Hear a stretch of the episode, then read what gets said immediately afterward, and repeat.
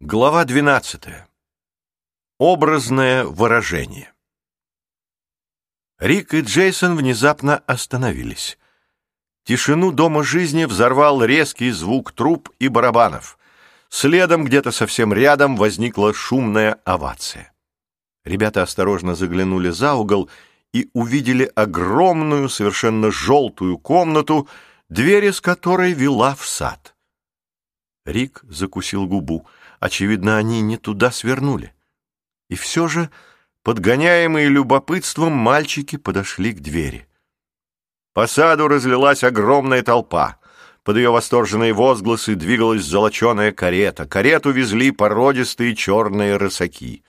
На крупах лошадей играло солнце, легкий ветерок развивал разноцветные знамена. «Это фараон! Тут он хамон!» — воскликнул Джейсон, увидев мальчика, стоявшего в карете. Юный фараон, одетый в белые с золотом одежды, широким жестом приветствовал своих подданных. Поводья держал крепкий мужчина с белой бородой. «А это должно быть отец Марук», — заметил Рик.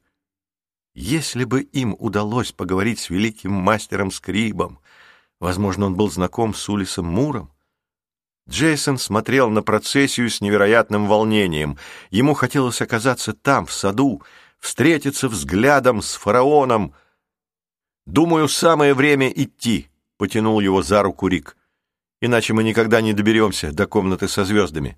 «Тссс!» — раздалось вдруг совсем рядом. «Ты что-то сказал?» — спросил Рик. «Я ничего не говорил. Мне послышался какой-то свист. Может быть, оттуда?» Джейсон показал на сад. Тссс. Рик вздрогнул и оглянулся. Я опять слышал свист. Теперь и я слышал, кивнул Джейсон. Тише, ребята! Это я, Марук! Девочка пряталась в нише у дверей. «Стража ушла?» — спросила она. «Марук!» — воскликнул Рик. «Куда ты пропала?» Высунув голову, девочка внимательно осмотрела комнату. Только после этого она решилась выбраться из своего укрытия.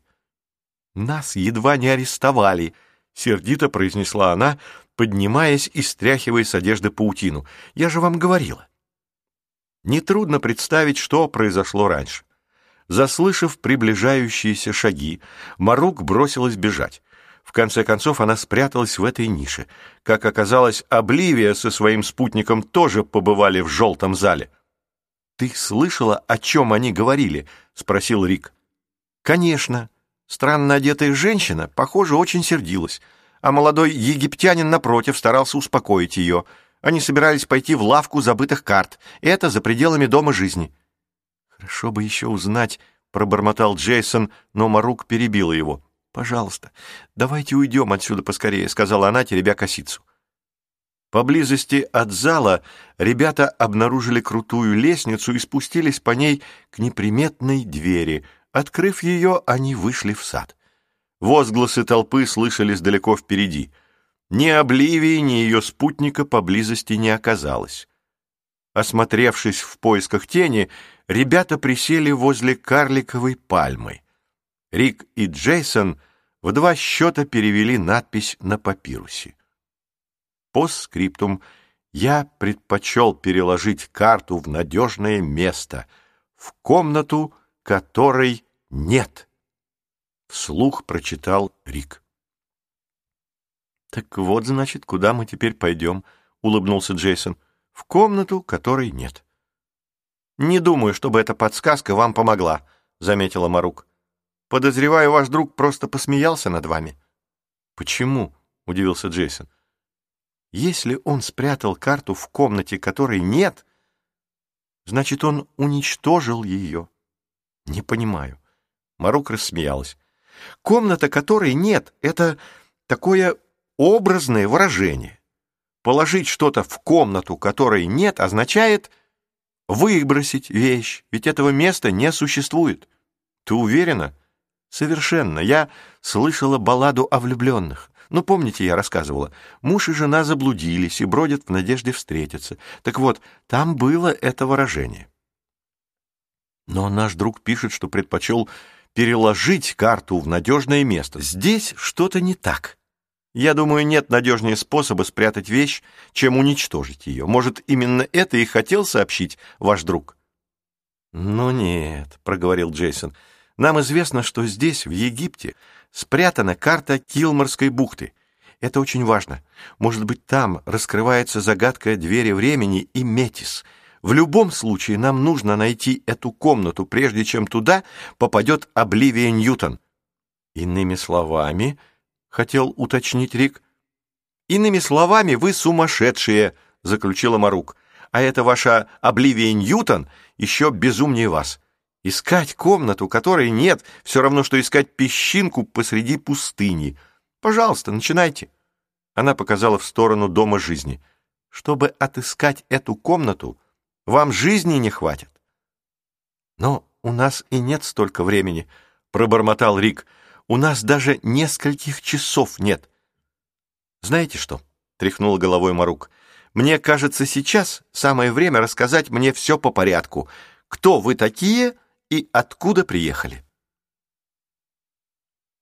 Джулия замерла за статуей рыбачки. Возле виллы остановилась черная машина. Как раз в эту минуту по двору скользнул луч прожектора, и девочка увидела за рулем мужчину в темных очках. Он открыл дверцу, вышел из машины, подошел к входной двери, но не постучал. Джулия слышала, как он дергает ручку. Потом мужчина отошел в сторону и растворился в ночи.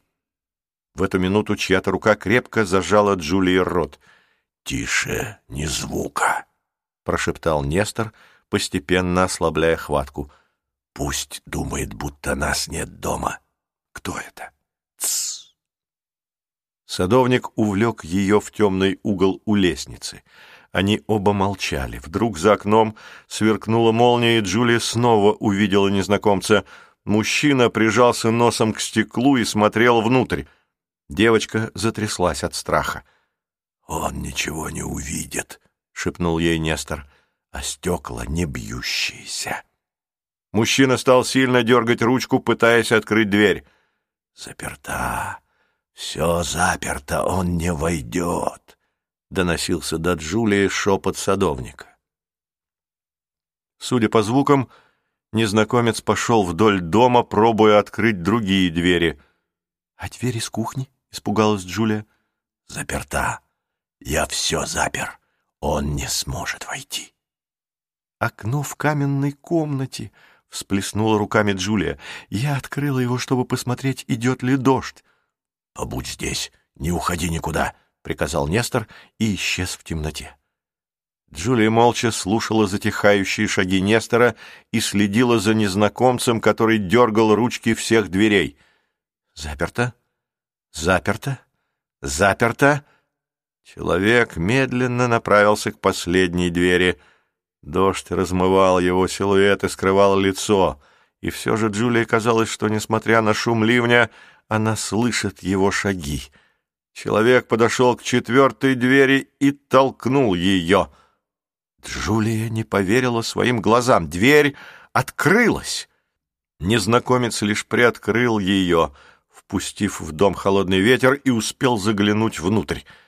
Даже не задумываясь над тем, что делает, девочка выскочила из своего укрытия. «Нет!» — закричала она и ударила человека головой в живот — Молния осветила небо за его спиной, и тут Джулия со всей силы хлопнула створку в лицо человеку.